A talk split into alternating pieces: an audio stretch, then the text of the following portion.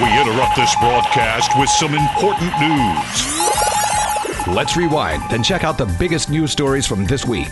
It's time, it's time for Taiwan This Week. Good evening and welcome to Taiwan This Week with me, your host, Gavin Phipps. And I'm joined in the studio this evening by regular commentator Brian Hioe. Thanks for having me. And Michael Fahey. Great to see you, Gavin. Tonight, we'll be discussing questions and concerns about a possible visit to Taiwan by US House Speaker Kevin McCarthy. President Tsai Ing wen holding a teleconference with the Czech Republic's newly elected president and talk there of a possible in person meeting. China lifting a ban on imports of 63 products from Taiwan food and beverage producers. The Central Epidemic Command Centre failing to announce a relaxation of the indoor face mask regulations. And Jeremy Lin's pending arrival in Taiwan tomorrow to play pro basketball here after joining the Plus League's Kaohsiung Steelers. But we'll begin with former Vice President Chen Jianren assuming his new post as Premier and his new cabinet being sworn in on Tuesday of this week. The swearing in ceremony marked the conclusion of what is best described as not being such a major shake up as some pundits have been predicting prior to the Lunar New Year holiday. Now, Minister of Justice Tsai Ching Shang, Economics Minister Wang Meihua, Minister of Labour Shu Ming Chun, Health Minister Xue Rui-yuen, Transport Minister Wang Guo-tsai, and Education Minister Pan Wen-chong all kept their jobs. The Digital, Environment, Agriculture, and Veteran Affairs Council ministers all remain in their posts, as do the heads of the Council of Indigenous People, the Hakka Affairs Council, the Central Bank, and the Financial Supervisory Commission. Foreign Minister Joseph Wu and Defence Minister Cho Guo-chung also managed to keep their jobs. However, former Keelung Mayor Lin Yo-chung has been appointed Interior Minister, while Shi Zhe has taken over as Culture Minister. There have also been some new faces put in the Mainland Affairs Council, and while Minister Chow Tai-san remains in office, former Straits Exchange Foundation Vice Chairman Jan Zhehong has been appointed Deputy MAC Minister, while Roy Lee has been appointed Deputy Foreign Minister. So I guess the takeaway of all that, if you happen to be the President, is that if ain't, it ain't broke, don't fix it. But some may disagree there. And what happened to all the talk, of course, of Taiwan's top envoy to the United States, Hsiao Bi-khim, replacing Joseph Wu. So, Brian, not a big shake-up. Some have been expecting one, and of course, Joseph keeps his job. And if it ain't broke, don't fix it is probably Tsai Ing-wen's policy there. Yeah, I think so. And so there's not actually a big shakeup there. It's mostly many same returning faces. And so this is changing Chen Jianren as the premier, and some new people are in place, such as Cheng Wen-tsan as the vice premier. And so that is putting a new face on this cabinet, but I, it indicates continuity in terms of not only defense and foreign relations and cross-strait relations, but also uh, the economy and so forth. And so this is after the defeats the DPP suffered in the November 9 1 elections. At the same time, despite the fact that there's blowback against the DPP regarding the economy and so forth, uh, that uh, voters were unhappy with sluggish economic growth and uh, not seeing the results trickle down to them, this doesn't actually indicate too much of a change in direction, just putting kind of a new face on, on this, the cabinet. What about the rumour about Hsiao Bi-khim, though? Yeah, that's right. And so uh, the rumor was that then she would replace Joseph Wu and would come back to Taiwan. But uh, it is thought that the DPP would prefer her to remain in place in Washington, D.C. to reassure regarding William Lai uh, because of the fact that he's likely to be the next presidential candidate. And there are fears that he is perhaps dangerously pro independence. Which could be a problem, I guess, Michael. William Lai and independence? I don't think so. Uh, William Lai is deeply in the mainstream of the DPP. Uh, he did make a perhaps injudicious statement when he was premier about being a pragmatic worker for Taiwanese independence. But really, if you put it in the context of existing, the, the, DPP platform, Article 1 says that the objective of the DPP is to create. Uh, Republic of Taiwan, but then in 1999 they limited that by setting saying that the procedure for doing anything like that would require the consent of the Taiwanese people. And Lai is completely consistent with those positions and not very much different from Tsai Ing-wen at all. And so, Michael, what do you think of the cabinet mini mini reshuffle and any interesting names that came in there? Well, I agree with Brian. I think fundamentally this is a caretaking cabinet for Tsai Ing-wen's last year in office. Uh, the one person that I thought was well, there was one thing that was interesting was that uh, the Su cabinet only had four women as ministers, and the new cabinet now is up to eight, which is about fifteen percent, a slight improvement. Uh, but the most interesting person for me on the cabinet is Shi Zhe, the former uh, head of uh, culture down in Kaohsiung. Uh, he's really an interesting character because uh, he marks a generational shift. He was a participant, although not a leader, in the Wild Lily movement. Uh, he was a protege of Chen Ju for many years and was deeply involved in Han Kuo-yu's uh, re- the referendum against Han Kuo-yu that brought him out of office. And so perhaps he's getting his reward uh, now. And he's also interesting because he is part of a trend that we're seeing in the Tsai government, which is that you don't have to have a fancy degree from a foreign university anymore to be a minister at the central government level. Uh, the vast majority now do not. He was a mere uh, information science major at Donghai University and uh, got into his position for what he did uh, later. So there's a general trend to localization in the educational backgrounds of ministers, and he's really representative of it. Or maybe the government's trying to veer away from controversial MAs and the word plagiarism. that is possibly a consideration. Yeah, though there is the concern about that uh, the some of the artworks he was uh, oversaw had plagiarism charges against them. So I guess that still comes up with the art establishment. But I think it's one of those cases in which uh, the Pan Blue camp has had a reaction to that because of the fact that uh, they usually do are critical of people that are more emphatic on pro-Taiwan or uh, Taiwanese culture and so forth. I mean, there's this kind of contestation within the cultural establishment, and it reflects the broader contestation in Taiwanese society. And of course, Michael, people in Kaohsiung have been celebrating this, or not celebrating, they've been jumping up and down, but there have been comments that maybe his promotion to a cabinet post could be good for the city. I think that's a reasonable expectation. Just as the previous Minister of Culture, uh, who came from the uh, Hakka Affairs Committee, made a special um, emphasis during his administration on Hakka cultural matters, I think it's reasonable for people in southern Taiwan to expect that uh, he will continue to support the many projects that he started down in Kaohsiung and elsewhere in southern Taiwan while he's in office. Yeah, that's right. Because I think particularly with the DPP having uh, kind of, for example, lost Kaohsiung with uh, Han Kuo-yu, since then there's been the attempt to kind of really reassure the South that uh, it's the traditional stronghold of the Pan Green camp, but also trying to reassure the South that, well, we don't take you for granted, for example. And so I think uh, appointing someone that is having a kind of more Southern background is, is part of that too. And Brian, what about the new premier, the former Vice President Chen Jianren? Yeah, so this is interesting as well because Su Tseng-chang is out, and he was the longest-serving premier in Taiwan since uh, democratization.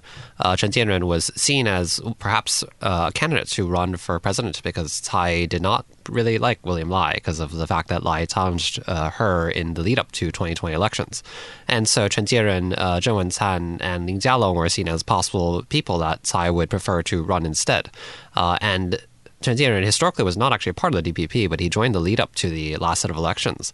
And it was thought at that time that perhaps he would take up the position of health minister to replace Chen Shizhong, who would be running for Taipei mayor. But that didn't happen. And so now he is instead the premier. Uh, and so, particularly, Tsai has emphasized that the new cabinet will fight inflation. It will also be focused on post COVID recovery. Chen Jianren is, of course, an epidemiologist and led Taiwan's response to SARS. And so, um, yeah, it's uh, it's one of those things where the face has changed and so forth, but uh, it is someone that Tsai trusts, and so I think it also consolidating power in that respect. Brian, I, I seem to remember that uh, just a day or two ago he said that this was going to be his last public office, Gongzhi.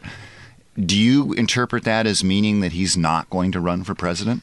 Um, it's one of those questions. I mean, I feel like everyone says that, but then perhaps they will take it back. But then sometimes it does come back to haunt people when they make these kind of statements. So I would say, you know, never never say never in politics. I guess.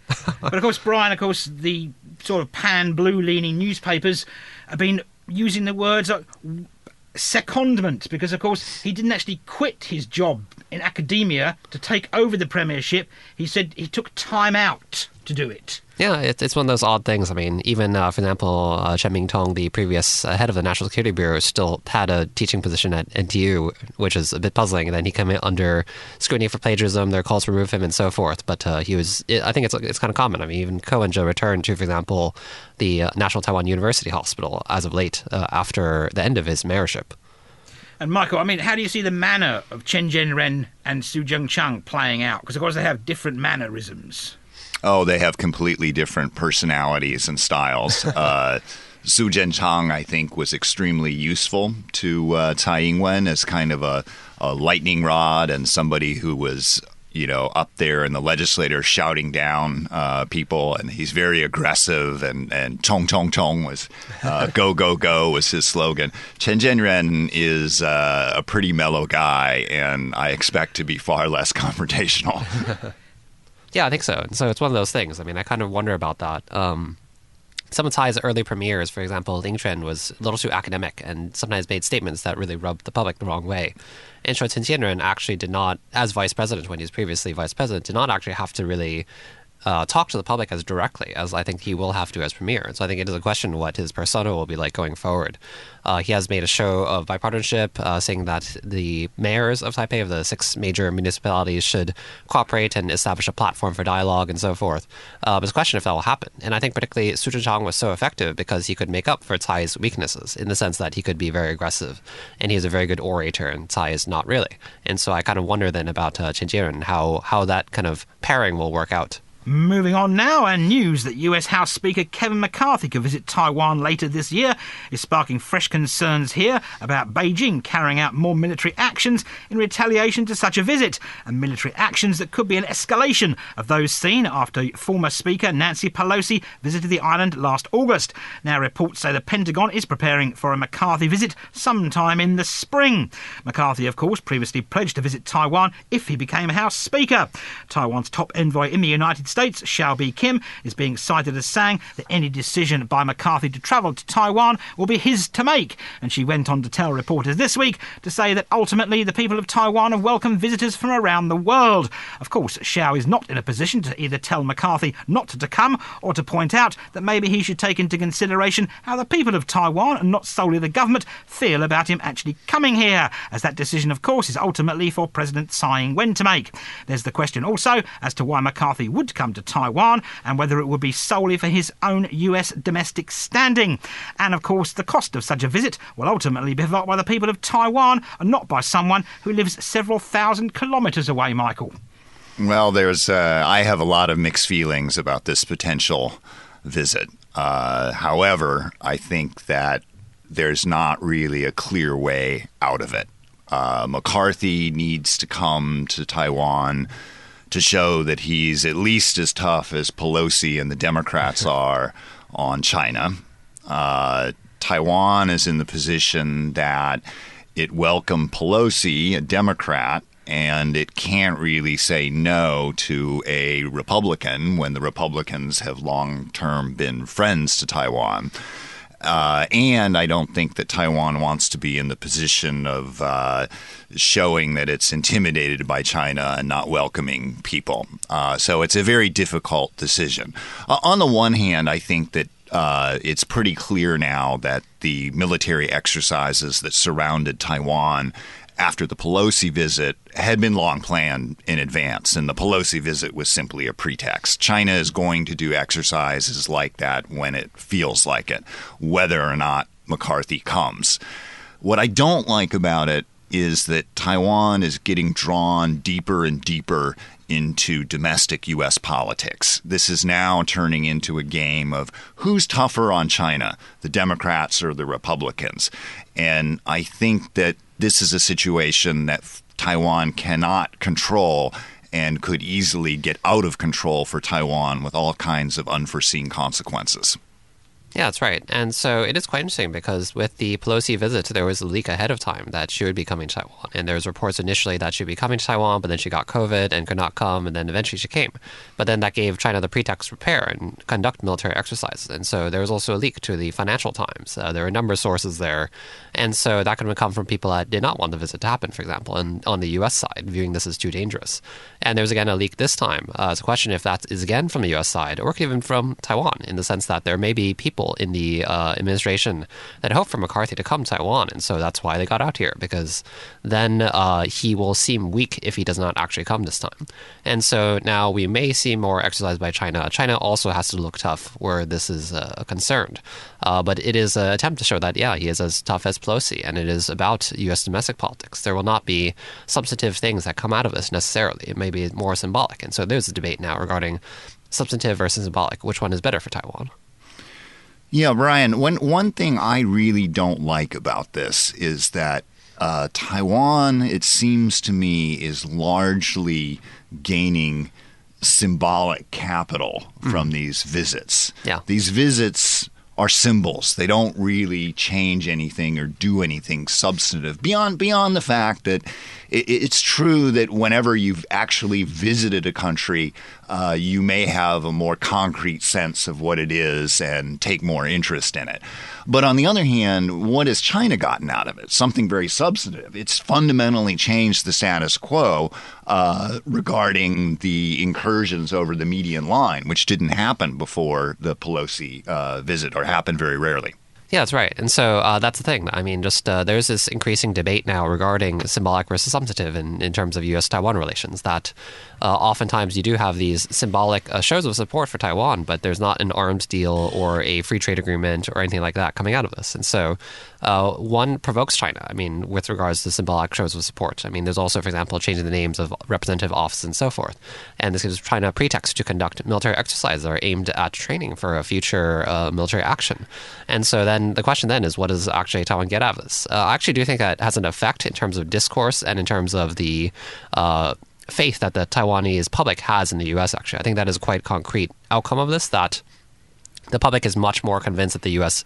will actually stand up for Taiwan after the Pelosi visit because of the fact the view is that the U.S. is willing to risk repercussions from China to show support for Taiwan. And so I think that is demonstrable. But uh, it is a question then. I mean, what does actually Taiwan get out of it? And I think that uh, is a question that people should ask more, actually. So, Michael, what does Taiwan get out of it? And do you think that the regular Joe Blow or Jane Blow in Taiwan, who simply want to get on with their lives, don't want to have to go, oh my God, it's Armageddon? Well, I think you're raising a very interesting point there, Gavin. Uh, I think that the Pelosi visit was actually largely popular in Taiwan, and we all saw that people responded to the uh, blockade, basically, that occurred and the missiles flying over Taiwan with a great deal of calm. Uh, it was nothing like back in 1996 when the missile crisis happened and there was a wave of immigration out of Taiwan. I my for me the best barometer of where the Taiwanese people are is what Hou Yu-ih thinks. Uh, the mayor of uh, New Taipei City. He really seems to have his finger on the center of the political spectrum. And he, he said that uh, Taiwan welcomes any foreign guest to come to Taiwan and take a look, but peace with China is the most important thing. Uh, so typically, he's not really saying one or the other, but he's not saying McCarthy don't come. Uh, and I think the vast majority of the Taiwanese people are fine with McCarthy coming if the government thinks it's a good idea. If they didn't think it was a good idea and they were truly worried, there's no reason they couldn't come out on the street and protest in large numbers and maybe force the government to change. I'm not seeing that happen, so I think that most people in Taiwan are okay with these visits, despite the costs and the risks. But Brian, I mean, if, if Beijing does get a bit bullshy if McCarthy comes, do you think the public could go, hey, hang on a minute, hang on a minute, next time maybe the government should think about this and there could be a backlash against the Tsai administration? Uh, yeah, I think so. I mean, sometimes this is the rhetoric coming out of the Pan Blue camp. I mean, particularly more from the Deep Blues. But uh, it is interesting then. I think that is actually uh, how the public feels. And so I think what is actually important to note is there's a perception gap between within Taiwan and outside of it. Uh, that is not only in terms of risk assessment, in the sense that people did not react to the military exercises. I mean, that was intended at training for a blockade, but there's not the sense of threat that there was in past decades, whereas a lot of international media was really freaking out. And so, even with uh, whenever China just regularly deploys planes to around Taiwan and so forth, and this is very regular now, sometimes international media will react as though this is some kind of new escalation when it is actually now quite common. Uh, but then, in regards to the visit, I mean, that's also one of those things that much as the world went on about how it's dangerously provocative, China, and could lead to uh, repercussions and dangerous escalation, many in Taiwan welcomed it because of the fact that it was seen as a sort of support. And staying with other news from foreign affairs this week, President Tsai Ing-wen extended her congratulations to the Czech Republic's newly elected president, Petr Pavel, during a teleconference on Monday. Now, according to the presidential office, Tsai told Pavel that the people of Taiwan and the Czech Republic enjoy deep ties and share the values of freedom, democracy, and human rights. And based on that, the government of Taiwan looks forward to deepening exchanges and cooperation with the Czech Republic in key areas. Those key areas included semiconductor design, talent cultivation, in cutting edge technology technologies and supply chain restructuring. Now, that phone call led to talk, um, especially by the foreign minister's new spokesman, Jeff Liu, who told reporters on Tuesday that Pavel suggested an in person meeting with Tsai. And reports have gone on to say that such a meeting could take place at the Forum 2000 conference in Prague. However, neither side has confirmed that. So, Brian, of course, she spoke to Donald Trump and now she's speaking to Petra Pavel, who, of course, are rather different types of people. Yeah, that's right. And so it is touted as another diplomatic breakthrough for the Tsai administration. And it's a narrative I think that one often hears in Taiwanese politics of diplomatic breakthroughs advancing the international space that Taiwan has and so forth. And so Tsai, for example, has come under fire from the Pan Blue camp for losing diplomatic allies and so forth, but then strengthening ties with other countries, uh, taking these phone calls or, or uh, you know, conducting diplomatic relations in this way, that's then touted as an accomplishment. And so this comes after uh, several years of warming ties between the Czech Republic and Taiwan. I mean, there was previously the visit by the Senate president and the mayor of Prague. Uh, that came after Prague broke relations with Beijing and developed more sister city relations with Taipei. Uh, but also, it actually also has to do with Czech domestic politics, in that the previous president was much more uh, accommodating towards Russia and China, and so now the new president is more pro-Western, and pro-Ukrainian. Uh, as a result, then this is a, a, sign of the kind of shifting ties, and one saw this previously too with Eastern European countries such as Lithuania, that uh, showing support for Taiwan is a way to signal alignment with NATO and Western powers and the U.S. over Russia and China. Gavin, this move, this call is consistent with what is actually the Tsai administration's foreign policy. The Tsai administration is not going to say that we don't care about our remaining diplomatic allies, but the truth is they don't care. What they care about and their first priority was having great relations with their most important true allies, who are Japan and the United States. And since then, they've been able to develop new, unofficial, but very substantive ties with the democracies of Eastern Europe, starting with uh, Lithuania in particular, and a new Taiwan representative office there, named the Taiwan Representative Office, uh, and now the Czech Republic. Uh, an in person meeting, although I think a bit unlikely, would be frosting on the cake as far as the Tsai administration. If Tsai could go to Europe uh, in front of the whole Taiwan public, I think it would set a capstone on her, in my opinion, very successful foreign policy. I do think if she went to Prague, Brian, she could go to other European cities. That's right, and there'd be a lot of speculation regarding that. I mean, previously Joseph Wu went on a tour of Europe, and so he traveled to a number of countries, and it was not always announced what uh, countries he was going to ahead of time. But uh, that was seen as another kind of diplomatic win for the Tsai administration. I mean, uh, the Czech Republic, there's already a lot of investment going on with Taiwan, uh, major electronics companies, and so forth. And so there's a lot of avenues for cooperation there. But then I think particularly uh, the Tsai administration, I mean, building ties with European countries and EU countries, that's another kind of front there for its uh, diplomatic policy. And of course, Michael, this comes as there's concern that Honduras and Paraguay could be severing ties with Taiwan. Who cares? Simple as that from Michael there. But I think that uh, it's also worth noting that Poland is the featured country in the Taipei International Book Fair, which is going on right now. And there's even been some talk that uh, there may be improving ties with Slovenia in the not too distant future. Now, at the moment, uh, what I hear is that Slovenia is angling for a, a non permanent seat on the Security Council. So it's got everything possible with Taiwan on hold. But look at Slovenia in the future as well. There are other possibilities. Yeah, that's right. And so building ties, cultural ties with Eastern European countries, that's another kind of interesting thing, uh, particularly when there are shows of support from Lithuania or other countries, then suddenly there's a lot of cultural interest in Taiwan regarding that. I mean, for example, bars in Taiwan that were selling Lithuanian alcohol suddenly are very popular. And so with Poland, I mean, there's the uh, Witcher author was in, in Taipei, and so that's another kind of, you know, well-known uh, IP from Poland. And so uh, I think oftentimes then the uh, it's interesting how cultural and diplomatic policy and also economic policy dovetail in this way. I did say who cares about Honduras and Paraguay, but when relations with Honduras and Paraguay do inevitably break down, I hope that Taiwan will be big enough not to cut off all the scholarships and foreign aid that it's giving those countries who do really need it. And just because they are not diplomatic allies anymore doesn't mean that Taiwan needs to be petty and punish students or, or people who are beneficiaries of Taiwan's excellent aid programs. And on that note, we have to take a short break, but we will return after these rather important commercials.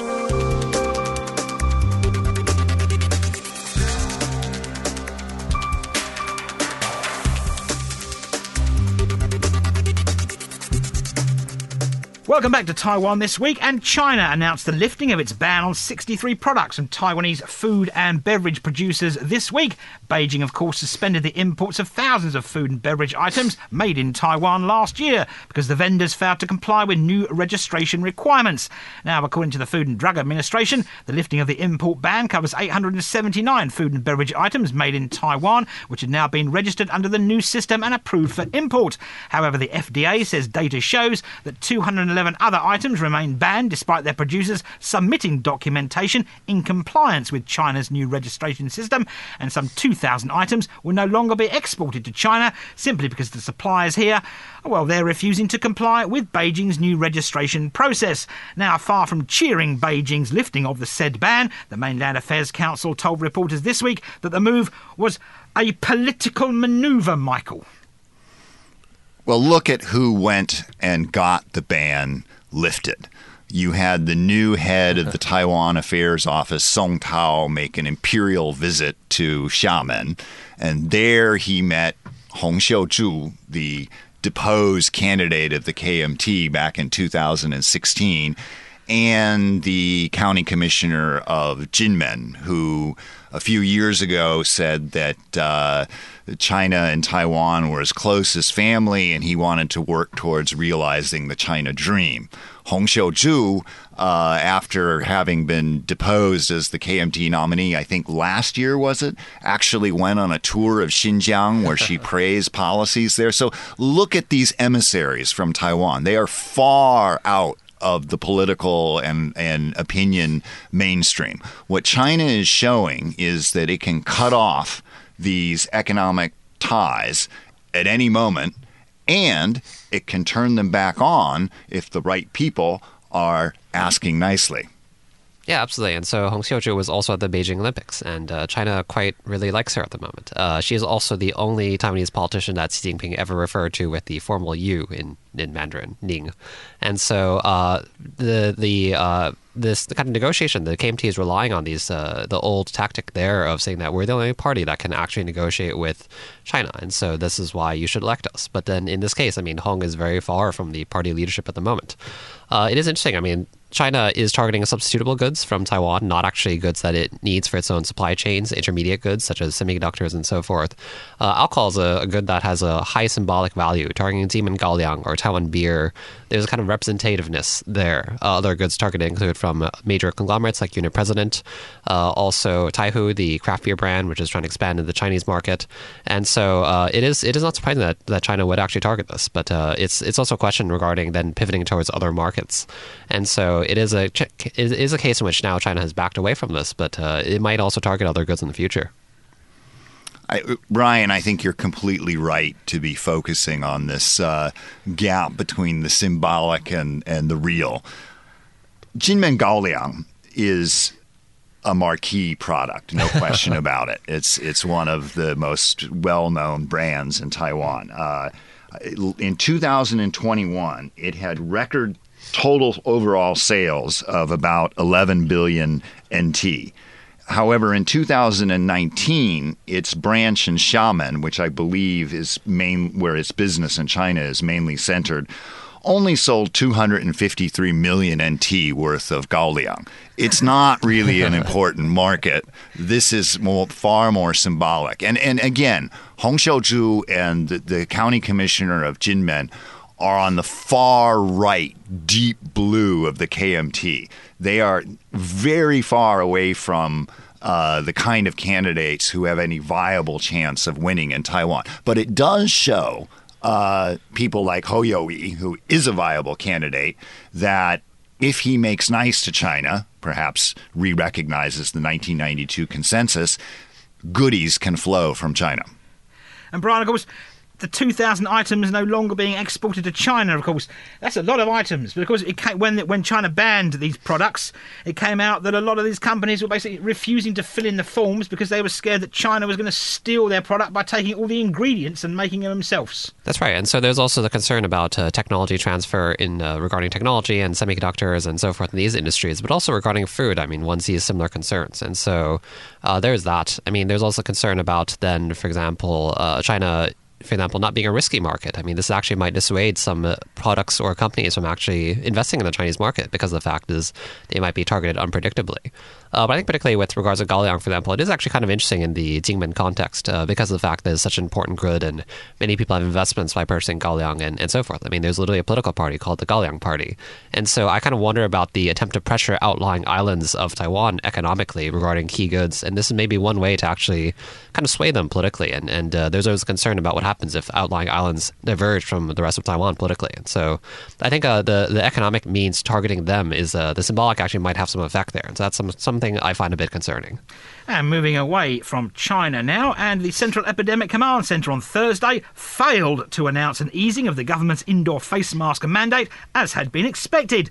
That after Centre spokesman Chuang Jen-hsiang told reporters earlier this week that such a move was pending.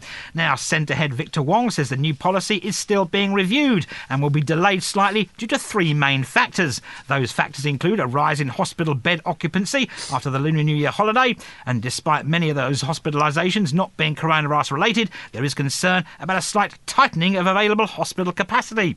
The second factor is that easing the mask mandate will affect multiple sectors of society and therefore needs to be adequately communicated beforehand. While the third factor being cited for the delay by the Central Epidemic Command Centre head well, basically is due to a rebound in the number of cases in recent days because of underreporting during the Lunar New Year holiday.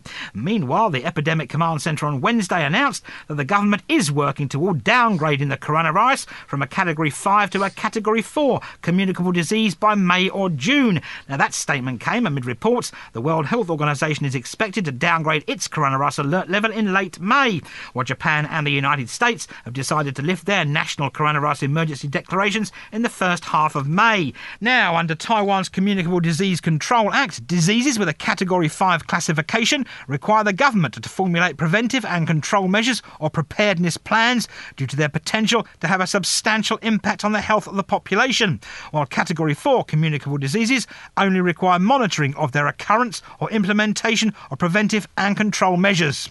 So, Michael, we were all thinking we can take our face masks off, but we can't do that indoors at the moment. But it could be downgraded from a Category 5 to a Category 4. Well, I wasn't thinking that I was going to be able to take off my mask indoors anytime soon. Gavin, the uh, way to read many of these Taiwanese government announcements when they say that we're going to make an announcement about indoor masks at the end of February, and then they change uh, by the end of January, and then they changed it to we're going to make an announcement yesterday. What they're saying is is that we might make an announcement on it depending on what the situation is at that time, and for the moment, we're trying to see what people think of that idea. I think that there's not I know that some listeners of this program are very eager to see the mask mandate uh, lifted, and I personally find the indoor mask mandate a bit silly at the moment because you constantly find yourself in a packed restaurant in Taipei where the only people wearing masks are the people waiting the tables and the employees. And then you have you know all these all these people at close contact. But I don't think the Taiwanese public is in an enormous hurry to end the mask mandate. We see that with the outdoor mask mandate, which has been lifted for weeks now. And still, 90, 95% of people are complying with uh, or still wearing their masks at all time. And we're going to see that after the indoor mask is uh, uh, ma- mandate is lifted uh, as well. As for downgrading, I'll just say that it's quite interesting that Japan has already said that it's going to downgrade in May. If Japan does it in May, I would guess Taiwan will do it in June. I think that's right. And so oftentimes uh, Taiwan is looking at other countries in the region to offer precedence uh, to avoid being attacked. And I think it's uh, one of those things then in which oftentimes these announcements that keep being rescheduled, they're actually trial balloons to see what is going on and with the public and how they feel about ideas. But uh, even with the lifting of uh, indoor restrictions and so forth, I mean, most people will probably still comply with the mask mandate anyway. And that's, uh, I think, something else the government is aware of at this point and also takes into account when it does make these uh, shifting regulations. Because, of course, Michael pointed out that you no longer have to wear a face mask outside. But I mean, I walk out my house to the local shops, and maybe one person doesn't have a mask on. Yeah, that's right. Uh, absolutely. And so most people are still wearing masks outdoors uh, within some places. I mean, where I live in Wanhua, actually, a lot of people do not wear masks and never have actually through the pandemic, despite that being the first hotspot. well, just to be devil's advocate for a moment, I say, why lift the mask mandate? It's possibly the it's it's popular with the people. It doesn't. It's not really that burdensome to most people in Taiwan. Uh, even myself, who had trouble with it at first, am now simply in the habit of taking a mask out with me every time I leave the house. It reminds people that COVID still exists. And it's one of the few reminders, at least for myself personally, that keeps me aware that this is an ongoing pandemic and there are 76 people died yesterday. Uh, if you have vulnerable older people in your household, it's a real concern. So I say keep the mask mandate. It's a good reminder. Yeah, and I think uh, even if it is relaxed indoors, it's probable that for mass transport and so forth, as in earlier stages of the pandemic, uh, that it will remain. And so wearing masks will probably still take place on the MRT and so forth. And another example of how Taiwan is following other countries, it's important to be aware that the when the mask indoor mask mandate is lifted, Taiwan is planning to follow the Korean example, which is a positive list of places where you will still have to wear masks indoors. So I would expect the MRT, possibly schools up to a certain age, uh, and certain other locations. Of course, that's what, when you go outside, Michael. Of course, you, you might as well just wear a mask if you've got to put it on when you go shopping or to the MRT. Precisely. Yeah, I think so too. You'll just forget it otherwise. And I've done that a few times. I've in fact walked out of my house several times when I should have been wearing a mask, got down the road and gone, oh, I better turn around and quickly go home. That's right. Anyway, before we go this week, Jeremy Lin is set to arrive in Taiwan tomorrow after signing with the Plus League's Kaohsiung 17 Live Steelers. Now, taken to social media this week, Lin said he hopes that he can play his first game on February the 12th, and he also apologised to his fans because he said he'll be unable to sign autographs at the airport on his arrival due to coronavirus prevention policies. Now, speculation about Lin signing with the Taiwan team began last year, amid signs that his career with the Guangzhou Long Lions in the Chinese Basketball Association League is waning after his playing time was markedly cut. Lin, of course, built up a huge following here in Taiwan when he brought Linsanity to the NBA during his spell with the New York Knicks. Now, news that Lin will be playing for the Steelers sparked keen interest in ticket sales for the team's upcoming games, despite there being no date as to when he'll actually be making his debut. Now, one Plus League official told a local cable news sports programme that he believes Lin's leadership will prove to be a boost for both the Steelers and the local pro basketball scene, and that his presence in Kaohsiung will help southern Taiwan teams better compete with their northern compatriots. Now, the Steelers, however, are currently languishing at the bottom of the Plus League standings and having a truly awful season with only two wins out of 16 games. So, Linsanity comes to Taiwan. Yeah, I think uh, people will be quite excited. I mean, Jeremy Lin still has a very large following in Taiwan, so actually, it is makes sense for him career wise. I think in, in terms of that. I mean, there'll be a lot of excitement. Uh, whether that will affect actually the game or the ability of the team to win, it's another question, though. I'm excited too. Uh, most of the foreign players, although we'll come back to that in a moment because he's not being counted as a foreign player, but most of the foreign players have been big men. And Jeremy Lin, by NBA standards, is relatively short. I think he's only 6'5. Uh, he's a journeyman NBA player, and I'm looking forward to seeing what it will look like for a journeyman NBA player who plays guard uh, to be in the uh, Taiwan basketball leagues. And certainly the Kaohsiung Steelers could use the extra ticket sales given their crummy season so far. Uh, but I think we have to have uh, Um, I, I have limited expectations because Lin's he's already 34 years old, and at that age, uh, a player of his size who depends on speed and rapid cutting.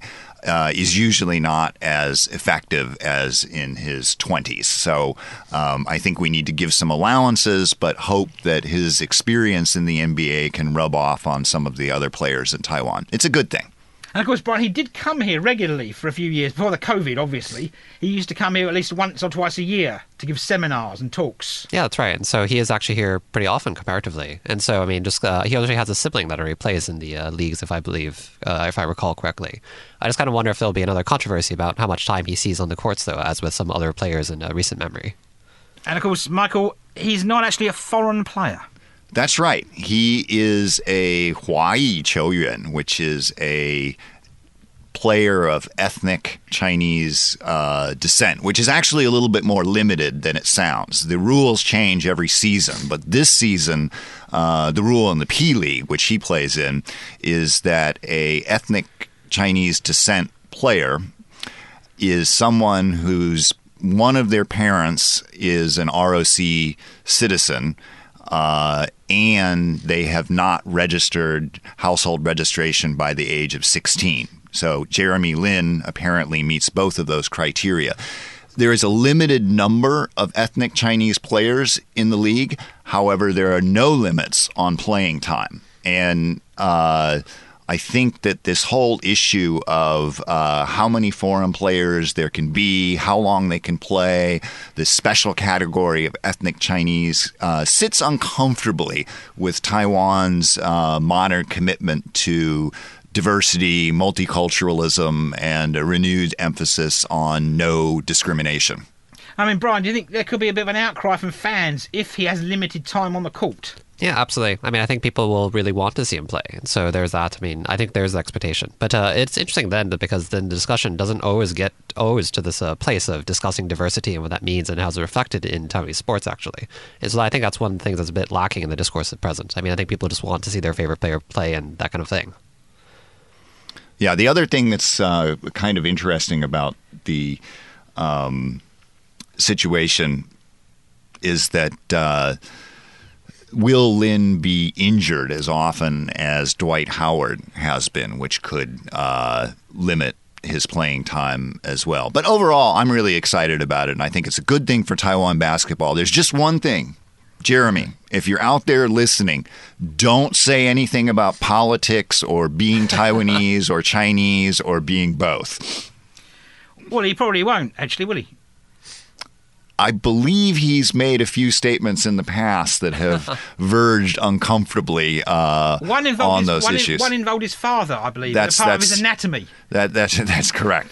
Uh, you know, Jeremy Lin. Uh, I just looked over his Wikipedia page today, and and the amount of racial abuse that he had to put up over over his career during the NBA was horrible. And I just hope that uh, Taiwan's uh, political divisions uh, and polarization don't affect his time here in Taiwan when finally he can be free of those issues. And of course, Brian, we had Linsanity when he played in New York. Of course, this being Taiwan, the Taiwanese fans will probably give it another name. Yeah, uh, that's a good question. I mean, uh, I think there's that. I mean, just it's still interesting though that there's so many people that still follow uh, that period and just have you know the, all the memorabilia and so forth in Taiwan, and so I think people will really hope for a return to that. But uh, yeah, There, there were a few people who are not too happy about the fact that I believe he acquired a Taiwan passport as a national without household registration and then used that to play in China rather than coming to Taiwan first.